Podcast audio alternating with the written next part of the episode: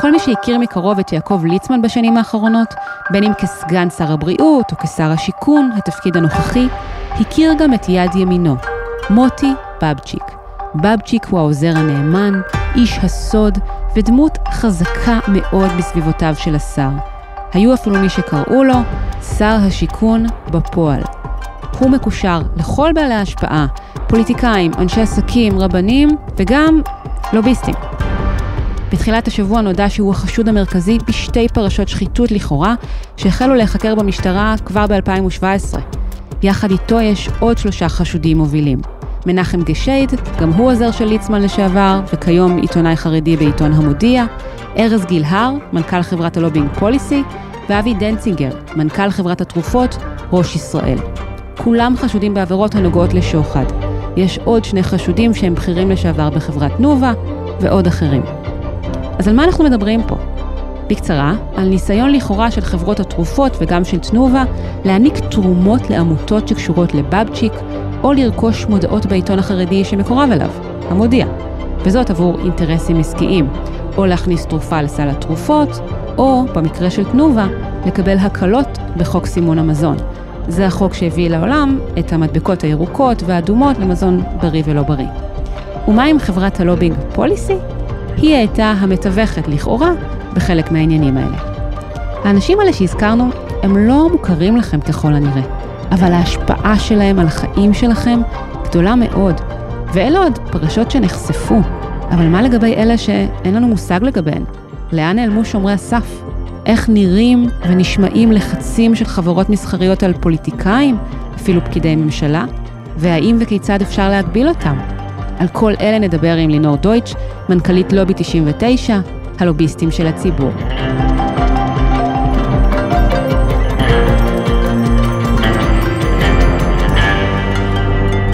היי לינור. היי לאה, מה שלומך? טוב, בואי נעשה רגע סדר. מה זה אומר לוביסטים? למה המילה לוביסט מעלה בנו הרבה פעמים קונוטציות לא כל כך חיוביות? תראי, לוביסט הוא אדם המקדם אינטרסים מול מקבלי ההחלטות בכנסת ובממשלה תמורת תשלום. הסיבה היא אה, שלחלקים גדולים בציבור אה, יש קונוטציה שלילית, היא די מוצדקת, הם הרוויחו את זה ביושר, משום שהם קוראים לעצמם המקף בין ההון לשלטון, מי שמחבר בין מי שיש לו כסף למי שמקבל את ההחלטות, בין אם זה בכנסת ובין אם בממשלה, ולכן אה, הקונוטציה היא בדרך כלל פחות חיובית, בגלל שבאמת הם, הם מסייעים ובוחשים לקבלת החלטות שתהיה לטובת בעל ההון או התאגיד או קבוצת האינטרס ולא לטובת הציבור הרחב. והחברות המסחריות משלמות הרבה כסף ללוביסטים, נכון? כלומר, על איזה סכומים וטווחים אנחנו מדברות? תראי, זה מאוד משתנה. יש היום בישראל כ-15 משרדי לובי, חמישה גדולים, עשרה קטנים יותר. מדובר בתעשייה שמגלגלת משהו כמו בין 100 ל-200 מיליון שקל בשנה. Mm-hmm. משרד לובי עובד או על retainer, שזה תשלום חודשי קבוע, או, או פרויקט אד הוק, אוקיי? שבאים לפרויקט קונקרטי.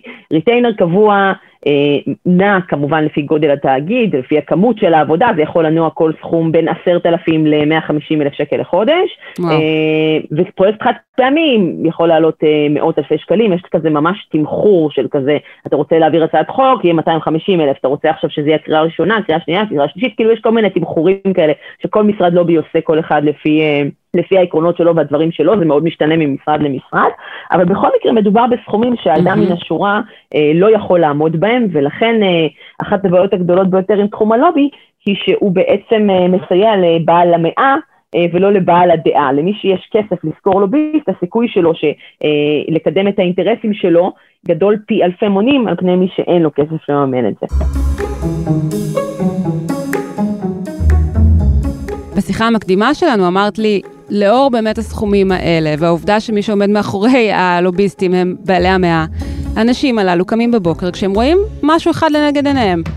נכון, אז צריך להבין שלוביסט הוא למעשה אדם שהעבודה שלו מהבוקר עד הלילה היא לדאוג לכך שהאינטרסים של הלקוחות שאותם הוא מייצג, שזה תמיד בדרך כלל מי שיש לו כסף, בעלי ההון, תאגידים גדולים, חברות גדולות, אוקיי? שהאינטרסים שלו אה, ימומשו במלואם. מה זאת אומרת? שתקודם רגולציה, חקיקה או תקנות לטובתם, או לסירוגין שתייצר חקיקה או תקנות שפוגעים בהכנסות שלהם, ובעצם תחשבו שיש בן אדם שמהבוקר עד הערב, וזה בדרך כלל יותר מבן אדם אחד, כשאתה שוכר משרד לובי, אתה שוכר את המשרד כולו, אז זה יותר מצוות, צוות למשל של, אה, אה, שמטפל ב, בתאגיד כמו בנק הפועלים או אוסם ותנובה, זה, זה לא בן אדם אחד, זה מספר אנשים שהאחריות שלהם והתפקיד שלהם מהרגע שהם קמים בוקר עד הרגע שהם הולכים בלילה, זה בעצם לדאוג לכך שה... האינטרסים של אותה חברה לא ייפגעו, וזה כל מה שהם עושים, ותחשבו כאילו כמה אנרגיה הולכת על הדבר הזה, כי כשיש mm-hmm. כסף יש מי שדואג לך כל היום. בעוד על האינטרס של נתי מנתניה או שולה מאילת, יודעת, אני לא, לצערי אני אומרת, מלבד הלובי הציבורי שאנחנו נדבר עליו בהמשך, שזה אנחנו, mm-hmm. בעצם אה, עד שאנחנו קמנו לא היה אדם שזה מה שהוא עושה מהרגע שהוא קם בבוקר עד שהוא הולך לישון, חושב מה יעזור להם. ואנחנו מדברות בעצם על קידום אינטרסים בעולמות הרגולציה, עולמות החקיקה, נכון? אלה, זו, נכון, זו, למעשה, זו בדיוק, הזירה. זה, בדיוק, הזירה היא הכנסת והממשלה, זה יכול להיות בחקיקה ראשית, זה יכול להיות בתקנות, זה יכול להיות בנהלים של משרד, רגולציה היא בעצם מילת גג, נקרא לדברים שהממשלה עושה אה, מול החברה, מול הציבור, ו... צריך להבין שגם לקדם חקיקה אקטיבית שמטיבה איתך, או לסירוגין, להוריד מהפרק, לעצור חקיקה שיכולה לפגוע בחברה שאתה אה, מייצג, אה, שניהם אה, נחשבים למנת חלקו של, של הלוביסט, של עבודת הלובי. את יודעת, הדוגמה שאנחנו רואים עכשיו, הפרשייה שבעצם מתפוצצת, שבטח אנחנו נדבר עליה תכף, זה בעצם, mm-hmm. זה, זה באמת דוגמה אחת ל... ל פעם בכמה שנים מתפוצצת פרשה כזו שפתאום כאילו וואו, כולם מתעוררים ואומרים איזה נורא, אבל באמת של החיים, כאילו מלבד הפן הפלילי, שלא ניכנס אליו עכשיו ספציפית, אבל בפן הכללי של העבודה, זאת העבודה, זה קורה כל יום, יש בכנסת במספר ממוצע של 220 לוביסטים רשומים, mm-hmm. אנחנו מדברים על לוביסטים שעובדים כחוק, אני לא מדברת איתך על אלה שלא עובדים כחוק ולא עומדים בתקנות. וזו גם לא עבודה לגיטימית, זה בסדר, אנחנו לא אומרים שכולם בעייתיים. זה עבודה...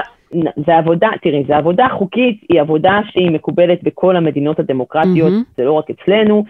המהות של דמוקרטיה היא שיש לך מעט נבחרי ציבור שמייצגים הרבה מאוד נשים. ברגע שזה המצב, באופן טבעי, כשאתה הולך לנבחר הציבור שאמור לייצג אותך ומנסה לשכנע אותו לקדם משהו כזה או אחר, אתה בעצם עושה לובי למטרה שלך. באותה מידה עם אתגר, לא יודעת מה, בחולון, ואת עכשיו הלכת לדבר עם חבר מועצת עיר שיעשה. כיכר ברחוב שלך כי ילדה כמעט נדרסה, את עושה לובי למטרה הזאת, וזה בסדר, כי זה מה שעושים בדמוקרטיה, כי בדמוקרטיה המהות היא לשכנע את נבחר הציבור לקבל החלטה כזו או אחרת. מתי זה נהיה בעייתי?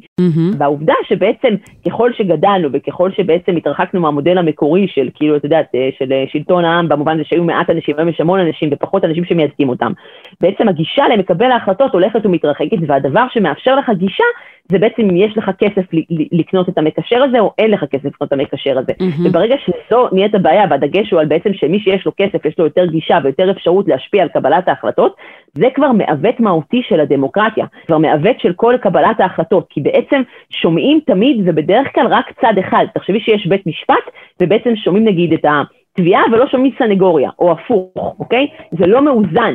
לכן גם מתקבלות הרבה פעמים החלטות שאינן מאוזנות, ואנשים פותחים עיתון ואומרים, what the fuck is going on. אז רגע, אז זו הזדמנות טובה מאוד לשאול אותך אם ככה, מה זה לובי 99? מה זה לוביסט של הציבור? לובי 99 הוא בעצם מיזם מימון ההמונים הקבוע הראשון בישראל. אנחנו קמנו לפני אה, אה, חמש וחצי שנים, בעצם ב-2015, במטרה לתת קונטרה ללוביסטים המסחריים בכנסת. המחשבה הייתה שמה אם יהיה מי שעושה את אותה עבודת הלובי שעושים הלוביסטים המסחריים לטובת החברות ובעלי ההון, אה, שמי שיעשה את זה לטובת הציבור הרחב, המבוזר, שאין לו ממון לשלם לוביסטים. למעשה הטכנולוגיה אה, שהתפתחה והרשתות החברתיות מאפשרות תקשורת ישירה עם המונים של אנשים, מאפשרת אה, באמת לקחת מימון של מיקרו תרומות מאלפי אנשים שממונים יחד אה, בעצם אה, לוביסט משלהם, נקרא לזה ככה, mm-hmm. ולהיות הלוביסטים של הציבור, וזה בעצם ככה התחלנו, פיתחנו את זה למודל שבעצם אומר שהחברים הם אלה שגם מציעים ומצביעים על הנושאים שבהם אנחנו עוסקים, אך ורק בתחום החברתי-כלכלי, אנחנו לא עוסקים לא בדת ומדינה ולא. בביטחון, כי אין ימין ושמאל כשמדובר בלהגן על כספי הפנסיה של הציבור מהתספורות של הטייקונים, או לצורך העניין להוריד את עמלות הבנקים, או לשמור על כספי הפנסיה של הציבור, או להגן עליו מפני חברות הביטוח. או לדאוג לכך מפני... שמוצרי מזון יחסית מזיקים, יהיו עליהם את המדבקות הנכונות. בדיוק.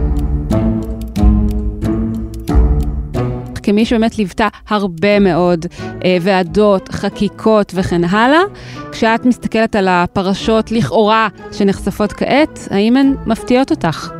אז אני הייתי ממש רוצה להגיד שכן, אבל לצערי הן מאוד מעציבות אותי, אבל הן לא מפתיעות אותי, ואני אסביר. Mm-hmm. הלובי הוא בסוף אה, אזור מאוד אפור, כי בדרך כלל אחת הבעיות עם לובי זה באמת שזה דברים שנסגרים בכזה, בקשרים, בשיחות אה, בחדרים סגורים, mm-hmm. בשמור לי ושמור לך. לא נעים לומר את המילה במחשכים, אבל זה באמת פשוט לא באור השמש, אוקיי? Mm-hmm. ולכן הרבה מאוד פעמים קשה מאוד להוכיח, גם דברים שאני יודעת או חושדת. פעם בכמה שנים מתפוצצת פרשה כזאת שבה באמת אה, המשטרה שמה מעקב, האזנות, ואפשר להוכיח התכתבויות וואטסאפ פרטיות ולה, ולהוכיח שמשהו פלילי קורה. עכשיו, אני לא אומרת שכל, שוב, אה, צריך להבין, אנחנו ויש בזה המון אזור אפור, אוקיי? Mm-hmm. לכאורה אה, מדובר בבעלי אינטרס שבאים לשכנע חבר כנסת או שר לפעול בצורה כזו או אחרת. עכשיו, יש בזה גם לגיטימיות, אין מה לעשות, שאת מעבירה עכשיו תיקון על הבנקים או שאת מעבירה תיקון על מוצרי המזון, זה לגיטימי שתשמעי גם את חברות המזון או שתשמעי את הבנקים. Mm-hmm. השאלה, איפה עובר גבול הלגיטימיות? יש הבדל בין להיפגש עם מישהו נגיד פעם אחת ולשמוע את עמדתו או לקרוא את נייר העמדה, או במקביל שהוא ממש הגיע למצב שאתה נפגש איתו 20 פעם, ושהוא מכתיב לך את הטקסט למה אתה אומר בוועדה, או שהוא מנסח לך את הסעיף שהוא רוצה להיות, אוקיי? יש שאלה איפה עובר הגבול, אוקיי? עכשיו לכאורה גם זה חוקי וגם זה חוקי. החוק לא קובע, אבל כל עוד לא נטען אה, כסף אה, אסור, שזה בעצם הקו שלכאורה על פי, על פי החשדות אה, נחצה פה, זה דבר uh, שהוא מותר וחוקי. נכון. עכשיו, באמת הלוביסטים עוברים, עובדים כל הזמן בשטח האפור הזה, ואני יכולה לומר, כאיש שנמצאת כל הזמן בוועדות, שאני רואה, את יודעת, זה לא, זה לא משהו שמפתיע אותי לראות לוביסט מתדרך ח"כ, אני רואה את זה מדי יום כמעט בכל אחד מהדיונים. אז בואי, אני רוצה למקד אותך ברפורמה שבאמת ליוויתם מאוד מאוד מקרוב, אה, רפורמת שטרום מ-2017 להפרדת כרטיסי אשראי מהבנקים, רפורמה שנועדה להביא לכך שיהיו כאן יותר גופים נותני אשראי, כלומר יותר תחרות והורדות מחירים בהלוואות וכן הלאה, והרי עבור הבנקים המשמעות של הרפורמה הייתה אובדן של מאות מיליוני שקלים, ולכן הם באמת נאבקו בחירוף נפש כנגדה, ואני רוצה לשמוע ממך, מה ראית שם? בוועדות. אז באמת הרפורמת שטרום היא דוגמה מצוינת, כי אני תמיד אומרת, ככל שיש יותר לוביסטים בחדר, זה אומר שיותר כסף מעורב. והמדד הכי טוב לראות שהרפורמה בבנקים, שהמשמעות שלה הייתה באמת לפתוח את השוק לתחרות, להפריד את חברות כרטיסי האשראי מהבנקים, שזה רפורמה ענקית, המדד הכי טוב הוא לראות את מספר הלוביסטים בחדר. וכמי שהייתה שם בכל הדיונים, מא' ועד ת', במשך כמה חודשים מאוד אינטנסיביים, המספר הממוצע, אני בזמנו גם אפשר לראות אחורה ברשתות, אני הייתי מצייצת את זה כל הזמן, נכון. המספר הממוצע של לוביסטים בחדר עמד על 26 לוביסטים שרוך כתום. היום, אוקיי? שזה אומר לוביסטים חיצוניים, בנוסף לכ-26 נציגים של הבנקים, שזה in-house, היועצים המשפטיים, המנהלי רגולציה, המנהלי קשרי ממשל, אבל התפקיד שלהם באותה מידה הוא אה, אה, לקדם את האינטרסים של החברה. בדיוק. Mm-hmm. זה אומר שבמצטבר כ-50 נציגים של הבנקים בכל דיון, עכשיו דמייני חדר ועדה, הוא לא חדר מאוד מאוד גדול, mm-hmm. שבכל דיון יש לה 50 לוביסטים, זה, זה מספר מטורף. ואת ממש יודעת, את רואה ח"כים, שוב, במקרה ברפורמה הבנקים אנחנו עבדנו צמוד, צמוד, צמוד עם החמישה ח"כים שהיו מעורבים שם מההתחלה ועד הסוף, והם באמת אה, גם פחות שיתפו פעולה עם הלוביסטים, אבל לדעת, mm-hmm. הרבה פעמים את רואה מקרה שבו פתאום נכנס לך אה, נציג ח"כ מתודרך, נכנס קורא משפט, אומר איזה משהו שברור לך שהביא אותו לוביסט, או שהוא תודרך על ידי לוביסט, הרבה פעמים גם, את יודעת, גם אם לא רפואה, יושב לך בן אדם, יושב לך ח"כ ומקריא מתוך וואטסאפ שאת רואה שהוא קיבל. פעם הלוביסטים היו מעבירים תקים או לוחשים באוזן, היום הם יותר חכמים מזה כי הם יודעים שיש אה, מצלמות. ומה את עוד רואה? את רואה יחסי חברות שנרקמים? את רואה בוודאי, את לחששויות? את רואה הסתודדויות לפני בוודאי, הוועדה ואחריה? בוודאי, להבין מי הם הלוביסטים. אל תדמיינו, אני לא רוצה שהמאזינים שלך ידמיינו עכשיו שמשון ויובב כאלה שמסתובבים אה, במסדרונות, בסדר? הלוביסטים הם כולם לשעברים, זה ח"כים לשעבר, שרים לשעבר, עוזרים פרלמנטריים לשעבר, יועצים, יועצי שרים לשעבר, mm-hmm. שבעצם חצו את הקווים, עברו לקבל משכורות גבוהות פי שתיים, פי שלוש, הם מכירים, זה, זה, תחשבי שלפני שנייה אתה היית עוזר פרלמנטרי יחד עם כל החבר'ה האלה שהם עוזרים פרלמנטריים, ואתה מכיר את הח"כ הזה כי הוא היה מהעשייה שלך, אהמ. וחצית את הקו ואתה לוביסט עכשיו, עכשיו אתה מה... אז זה בדיוק משלמים להם, נכון לינור, על הקשרים שהם רכשו. בדיוק, כן. בדיוק, ועכשיו אתה, הח"כ הזה הוא ביחסי חברות איתו, או ביחסי וואטסאפ איתו, או לצורך העניין אתה ח"כ לשעבר, אז בכלל גם קולגה לשעבר, יש כאלה שיותר חברים, יש כאלה שפחות, אבל היחסים יחסים מאוד אה, קולגיאליים, מאוד כאילו קרובים, ופעמים רבות את רואה ממש תדרוכים אקטיביים, שהבן אדם עומד איתו בחוץ, נותן uh, זה, מצייד אותו בנייר, נכנס איתו פנימה, אחר כך את רואה שכאילו בתגובה לדברים אחרים פתאום הבן אדם מקריא מתוך וואטסאפים, כאילו לפעמים ממש יכולה לראות את זה בצורה מאוד מאוד בולטת, הסתודדויות, מוציא אותו החוצה, אומר לו דברים, חוזרים פנימה, תדרוך מאלף ועד תף, ולפעמים את רואה דברים שהם דת פחות אה, בוטים, אבל את שומעת את הטיעונים שאת כבר לפני רגע שמעת לצורך העניין מקבוצת אינטרס כזו או אחרת, או מחברה כזו או אחרת, ואת שומעת ח"כ שפתאום נכנס עם הטיעונים האלה. אז כן. זה דברים שקורים כל יום, בכל דיון, צריך להבין שזו המציאות היומיומית, זה לא חריג, זה הסטנדרט, אוקיי? חשוב שיבינו שזה הסטנדרט. מה שקרה עכשיו, ההתפוצצות היא לא על זה. ההתפוצצות עכשיו היא על טענה שיש פה אה, פן פלילי, שבעצם בתמורה להטבות שניתנו לחברות, mm-hmm. בין אם זה חברת התרופות אה, בהכניסה לסל תרופות, או בין אם זה בעצם בהטבות לחברת מזון ברפורמה של המזון, ניתנו כסף, ניתנו כספים שהועברו דרך עמותות. בנוגע לפרשות האלה, אולי גם בהיעדר הלוביסטים הדברים היו נעשים? זאת אומרת, למה אנחנו מפנים את הזרקור בשיחה בינינו אל הסוגיה הזו של לובי? אנחנו, תראי, מה, מה היה קורה אם לא היה לוביסטים? תשמעי, אה, זה לא משחק בנדמה לי, אבל השורה התחתונה היא שמי שעושה בדרך כלל, הרי החברות העסקיות הן לא שוחות אה, בים והן לא אה, מכירות אישית את הח"כים או את העוזרים שלהם, הם לוקחים את הלוביסטים כדי שיגידו להם בכלל עם איזה ח"כ לדבר, מה צריך לעשות, מה הם שיטות העבודה העדיפות, הם לא, יודעת, הם לא מכירים אישית ח"כים ושרים, זה גם, אה, ועוזרים פרלמנטריים, זה משהו שמתחלף תדירות, בטח. בשנים שכיום אנחנו חיים בהם. כאילו, הקישור הזה הוא בדרך כלל נעשה על ידי הלוביסט, בשביל זה אתה לוקח משרד לובי, כדי לדעת מה לעשות, זה לא הזירה הטבעית, עכשיו תוכל לדמיין לך את מנכ"ל אוסם או את מנכ"ל בנק הפועלים, יודע עכשיו איך להתנהל פתאום מול, אה, בשדה הפוליטית, לאיזה ועדה ללכת, עם איזה ח"כ לדבר, לא, ממש לא, הם דגים מחוץ למים באזור הזה, ולכן הם, הם מצטיידים במשרד לובי טוב, צריך להבין שאם פעם, לוביסט היה מוצר יוקרה, היום זה הפך להיות כזה סטנדרט של יש לך אה, רואה חשבון, יש לך יועץ משפטי ויש לך לוביסט, ככה זה עובד. כאילו, ואפשר לקרוא, עזבי אותי, תקראי עכשיו לפני שבוע וחצי, היה רעיון בגלובס אצלכם, mm-hmm. של צח בורוביץ', מנכ"ל חברת הקבינט, אוקיי, שהיה בעבר לוביסט בגלעד, והיום הוא מנכ"ל של חברת לובי אחרת שנראית קבינט, שאומר שבתקופת הקורונה, התקופה הכי טובה שהייתה להם, כי הגיעו עוד מלא אה, לקוחות חדשים, כי כולם לא ידעו איך להתנהל מול הממשלה, ואנשים לא יודעים איך כן. להתנהל מול הממשלה, אז הם באים ולוקחים לוביסט ש- שינחה אותם, אוקיי? עכשיו אני, שוב, צריך להבין שיש בזה גם היגיון, אני לא אומרת שהכל בזה אה, פסול, אבל, אבל... אבל יש פערי כוחות ופערי ידע מאוד מאוד משמעותיים. בדיוק.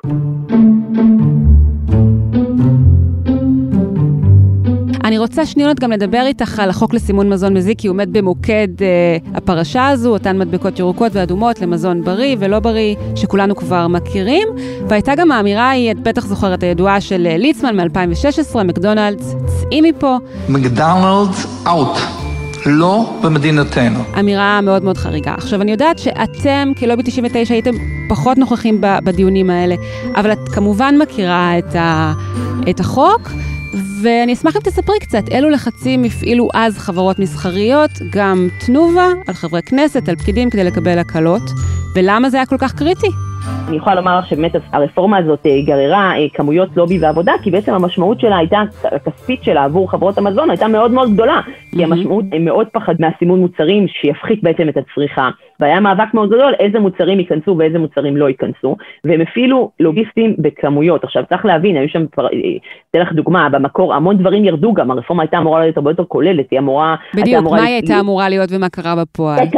זהו, היא הייתה אמורה נגיד למשל לכלול תמונות של כפיות הסוכר, אה, שממש לא רק יהיה כתוב לך כמה סוכר כזה, אלא שיהיה לך ממש אה, את ה image על כל דבר כמה כפיות סוכר יש בו, אה, למשל. זה אמורה היה אמור להיות במקביל גם כזה שזה יהיה אסור פרסום של מזון מזיק לילדים. ילדים, או. או למשל מה הגיל שמותר לפרסם עבורו, כל הנושא של... מזון לתינוקות. מזון לתינוקות, בדיוק. יותר מספר שלוש, שבעצם כוללת אה, אותה כמות סוכר כמו שיש בשוקו, אוקיי? והיה מאבק מאוד גדול על, על האם זה יסומן או האם זה ייכלל או לא ייכלל, זה בסוף איכשהו נכנס, אבל בסימון חלקי, לא עם כפיות. ואני אומרת לך שלבוא ולסמן את התמ"לים בסימון על הסוכר שלהם, זה יעשה נזק. השיחה הזו התנהלה בוועדת המזון בין מנכ"ל משרד הבריאות דאז, שדחף את הרפורמה, משה בר סימן טוב, לבין חברת הכנסת מירב בן ארי. כפיות סוכר, כן. מירב, זה לא יסומן באדומית מיילית. מירב. אבל כן בסוף אה, היה שם מאבקים סביב כל אחד מהדברים האלה, כי זה שווה המון המון כסף. תחשבי על האימא של התינוק, שבעצם אה, לא יודעת, אני יכולת להגיד לך שאני כאימא לילדים, הייתי בהלם כשגיליתי שבעצם התמ"ל שאת נותנת מספר שלוש שווה בכמויות סוכר לשוקו. זה מטורף, הרי אם היית יודעת את זה בתור אימא, את לא היית לתת לו כל כך הרבה זמן להמשיך את המספר שלוש הזה, נכון? זה כאילו משהו שהוא, שהוא דרמטי, לכן זה משהו שממש יכול לפגוע בהם כלכלית. אז, אז, אז כל הדברים האלה בעצם, הסימון של סוכר, הסימון של נתרן, הרי עכשיו מראש, צריך להבין, הם עשו הלוביסטים גם הצליחו במתי הרפורמה תיכנס לפועל, הם הצליחו לעשות את זה שזה יהיה שתי פעימות, mm-hmm. אם במקור הכל היה אמור לקרות בו זמנית, הם הצליחו לדחות את זה בעוד שיישום ראשון יהיה ב-2018, והיישום השני בעצם שלב שני, כאילו ייכנס אה, לתוקף רק בינואר 2021, אוקיי, כאילו שנתיים אחרי, ואני יכולה לומר שמהלך הקורונה היו ניסיונות אקטיביים של חברות המזון לדחות את הכניסה לתוקף, והיו פניות למשרד הבריאות שאנחנו סיכלנו והתערבנו ואמרנו שלא לא יקום ולא יהיה, ושיפסיקו להשתמש בקורונה כתירוץ, ובאמת בסוף אחרי איזשהו מאבק שם, הם עמדו בזמנים וכאילו בראשון לינואר כן נכנסה רפורמה, השלב השני נכנס לתוקף, אבל המאבק כן. הזה של כל הזמן לנסות לדחות וכל הזמן לצמצם את, הרגול... לצמצם את הפיקוח, כי להרוויח עוד כמה שקלים, עוד כמה, לא רק כמה שקלים, עוד כמה מיליוני ועשרות ומאות מיליוני שקלים, קיים כל הזמן, נערך כל יום. וצריך להבין שזו המציאות היומיומית, זה לא החריג, זה הסטנדרט של הדברים. כן, ואגב, תנובה נאבקה אז על כך שהגבינה הצהובה שלה לא תסומן במדבקות נכון. אדומות, דבר של... לדעתי לא הצליח בסופו של דבר. אה, נכון, נכון, היה שם מאבק מאוד, הגבינה הצהובה באמת היה שם מאבק אדיר של מה באמת אה, יסומן ומה לא, ולדעתי הם הצליחו שזה יסומן רק בשומן ולא בנתרן, היה שם כאילו mm. מה יהיה גובה הנתרן שיצריך אה, סימון, אז כן הייתה שם איזושהי הצלחה חלקית לדעתי, אבל השורה התחתונה היא שוב, אני, כל הזמן אומרת, צריך לקחת את הפרשה הזאת רק כדוגמה. Mm-hmm. הבעיה היא השיטה. הבעיה היא שהשיטה עובדת עקום, השיטה עובדת מצב ככה שבאמת ח"כים נאלצים אני אומרת נאלצים כי אני לא חושבת שכולם, את יודעת שיש איזשהו בונטון כזה שכל הח"כים mm-hmm. מושחתים וסתם mm-hmm. מקבלים משכורת, ואני רוצה לחלוק על העמדה הזאת, אני 13 mm-hmm. שנה עובדת בפוזיציות שונות מול הכנסת, mm-hmm. אני רוצה לומר לך שרוב הח"כים באים לשרת ציבור, או בין אם זה הציבור המובחן שלהם, בין אם זה הציבור mm-hmm. הכללי, mm-hmm. הם באים כוונות טובות. Mm-hmm. אבל מה קורה בפועל? בפועל יש, הרוב המוחלט אני מאמינה, גם באמת נמצא במצב של חוסר אה, יכולת לעמוד ב, אה, בכמויות, בפער המידע העצום, כי יש היום נגיד מתוך 120 ח"כים, אוקיי? אה, בדרך 40 בממוצע נמצאים בממשלה, זה משאיר לנו 80 חכפ"שים, חכפ"שים במובן של ח"כים פשוטים נקרא לזה ככה, אוקיי. שהם בעצם אה, אמורים ללכת, לה, להתחלק בין 15 ועדות סטטוטוריות פלוס 5 ועדות אד הוק, mm-hmm. כל ח"כ מקבל בין 5 ל-6 ועדות במקביל, זה כמובן לא ריאלי. הם לא עומדים בעומסים, פשוט. ואז, ואז מגיע מישהו לא... עם הנייר המסודר ועם המידע הבהיר בדיוק. והנהיר. ו... עכשיו זה לא שהם לא עומדים בעומסים, תחשבי שגם באמת... יותר נוח פשוט ללכת לכיוונים האלה, כן. בדיוק, ואתה מגיע לדיון שאתה לא באמת, לא תמיד יודע, לא תמיד יש לך מספיק חומרי רקע, לא קיבלת תדרוך, אתה לא יודע מכיר את הנושא. עכשיו גם אם אני הח"כ הכי מבריק בעולם ואני מבין בבנקאות וגז, אז אני לא מבין נגיד לצורך העניין במזון או בשמאות רכב, או, או הפוך, או הוועדה דנה באמת במנעד עצום של נושאים. עכשיו, לך לוביסט שבוע לפני, רוצה להפגיש אותך עם מנכ"ל החברה או סמנכ"ל של החברה, שיסביר לך חומרים, mm-hmm. מביא לך נייר עמדה מפונפן של שניים שלושה עמודים שמסבירים לך את החומר, שנראה מאוד הגיוני, עם נתונים, עם הסברים, פתאום אתה מבין שאתה יודע משהו, אתה מרגיש שאתה יודע משהו, אתה יודע על מה אתה מדבר, אתה מקבל איזושהי הבהרה על החומרים. אתה נחשף בעצם לצד הזה של התמונה. עכשיו לינור, אני רוצה לשאול אותך עם הפנים קדימה. מה כן. אתם חושבים שצריך לעשות ביחס לחוק הלוביסטים, שכבר קיים כיום, ובעצם אה, מחייב את הלוביסטים לענוד שרוך כתום ולציין עבור מי הם עובדים, אבל אתם אומרים, הוא חסר. נכון, אז זו שאלה מאוד טובה. החוק הלוביסטים היום חל אך ורק בכנסת. עכשיו, חשוב להגיד שמאז ש-2008, מאז שעבר החוק המקורי שמחייב את המסלול כתום, אנחנו בעצם הצלחנו להעביר בעזרתו של דוד ביטן אה, בסוף 2015, תחילת 2016, הצלחנו להעביר תיקון חקיקה שמגביר את המגבלות שחלות על לוביסטים בכנסת, מחייב אותם להירשם בפרוטוקול, מחייב אותם לכתוב את זה לכוח המייצגים, mm-hmm. מחייב אותם, אה, אוסר עליהם להיכנס למרכז המחקר והמידע של הכנסת והלשכה המשפטית ועוד כהנה וכהנה סעיפים. זה היה הישג מאוד מאוד מאוד מאוד גדול. הגדול שלנו, אוקיי? וזה מגביר את השקיפות שחלה עליהם בכנסת. זה לא פותר את כל הבעיה, אבל mm-hmm. זה מגביר מאוד את השקיפות. הבעיה החמורה ביותר, שהחוק הזה חל אך ורק בכנסת. אם את חוצה את הכביש למשרדי הממשלה, אין חוק, זה מערב פרוע. יש לנו אפס פיקוח על משרדי הממשלה, למרות שאני יכולה לומר לך, ואנחנו יודעים בוודאות, mm-hmm. שיש אמרה ידועה בלובי, שאם אתה הגעת לכנסת אתה עושה לובי גרוע. שלובי טוב עוצר את הדברים עוד לפני שהם בכלל מגיעים לכנסת, עוד במשרדי הממשלה. הורג את ההצעת חוק לפני שהיא בכלל יוצאת, מכניס את הנוסחים או את הסעיפים אה, עוד בזמן הכנת תזכיר החקיקה, אוקיי? זה לובי טוב באמת. לובי שכבר הגיע, הגיע כבר לכנסת, זה קצת, אה, זה כאילו פלסטר, זה כבר מאוחר מדי, בסדר? עכשיו, הבעיה היא שעל כל החלק הזה, שהוא החלק המקדמי והחשוב ביותר הרבה פעמים, אין לנו בכלל פיקוח. אין לנו יכולת לדעת האם פקידים בכלל נפגשו עם לוביסטים, עם איזה לוביסטים נפגשו, מתי, איפה, איך, יש אפס פיקוח, אפס חובת דיווח, שזה קטסטרופה. ולכן אנחנו כבר כמה שנים בלובי 99 מנסים להעביר הצעת חוק שמרחיבה את חוק הלוביסטים גם למשרדי הממשלה. Mm-hmm. לאור העובדה שכבר שנתיים וחצי אין כנסת בממשלה, אז גם היה מאוד קשה, אבל גם לפני זה אנחנו אה, אה לא הצלחנו להעביר את התיקון חקיקה הזה, ולכן בעצם פנינו לאפיק אחר, שבינתיים עד שנצליח להעביר חקיקה ראשית, שיהיה איזשהו נוהל פנימי בתוך משרדי הממשלה.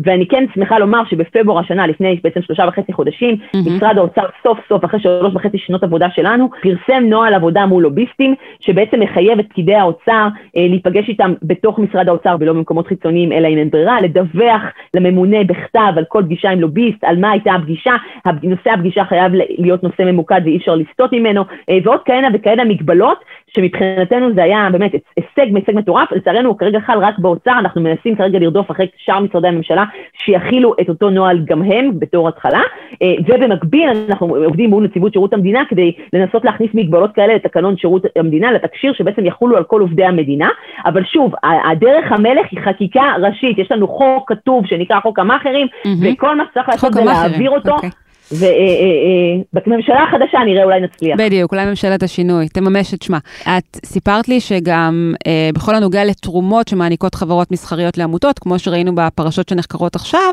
אתם פניתם בעבר לרשות ניירות ערך וביקשתם שתרומות מהסוג הזה ידווחו בדוחות של החברות, ומה קרה? כבר לפני שנתיים פנינו אה, על זה, רק, רק, רק ללמדך כמה הנושא הזה כבר לא חדש, שזה השיטה תפוקה ולא המקרה הספציפי הזה, mm-hmm. אה, פנינו לרשות ואמרנו בואו בוא תחייבו בעצם השקפה של תרומות, אה, גם נפגשנו איתם, הם אה, בעצם ענו לנו שזה מדובר בעוד כאילו הכבדה על הרגולציה של החברות ושזה לא מחייב, בקיצור, ויש היום, לכאורה כבר יש היום בתקנות, לכאורה, שמעל 50 אלף שקל החברה אמורה לדווח על קשרים עם, עם עמותות, אבל לא מדווח, לא מפורט איזה קשרים, האם מה שהיה עכשיו נחשב קשרים, לא נחשב קשרים, בוודאי בעינינו כן, אבל, אבל זה נתון לפרשנות, ואחד הדברים שאנחנו הולכים לעשות עכשיו כדי למנף את הפרשה הזאת, זה בעצם לפנות אליהם בשנית ולבקש שיוגדר מפורשות ויוכל, מה הם בדיוק אותם קשרים שעליהם הם מחויבים לדווח, וגם להקטין את הסכום, אני חושב שיהיה יותר קטן מ-50 אלף שקלים, כדי באמת שהנושא הזה יתנהל בשקיפות ולא, והמכבסת תשלומים הזאת אה, שאנחנו רואים ששימשה דרך עמותות לא תוכל לחזור על עצמה בשנית.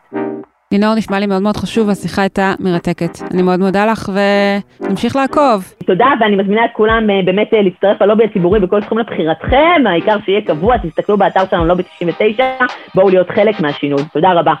תודה לינור.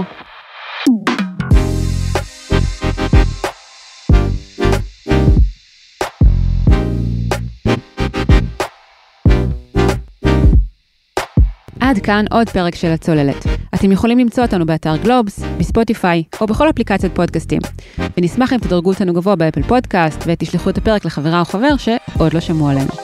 ואנחנו מזמינים אתכם להאזין לעוד פרק של הצוללת של גלובס מהשבוע, קואליציית שימור, שיחה בין אורי פסובסקי לכלכלן פרופסור מומי דהן, על מה תהיה המדיניות הכלכלית של ממשלת השינוי.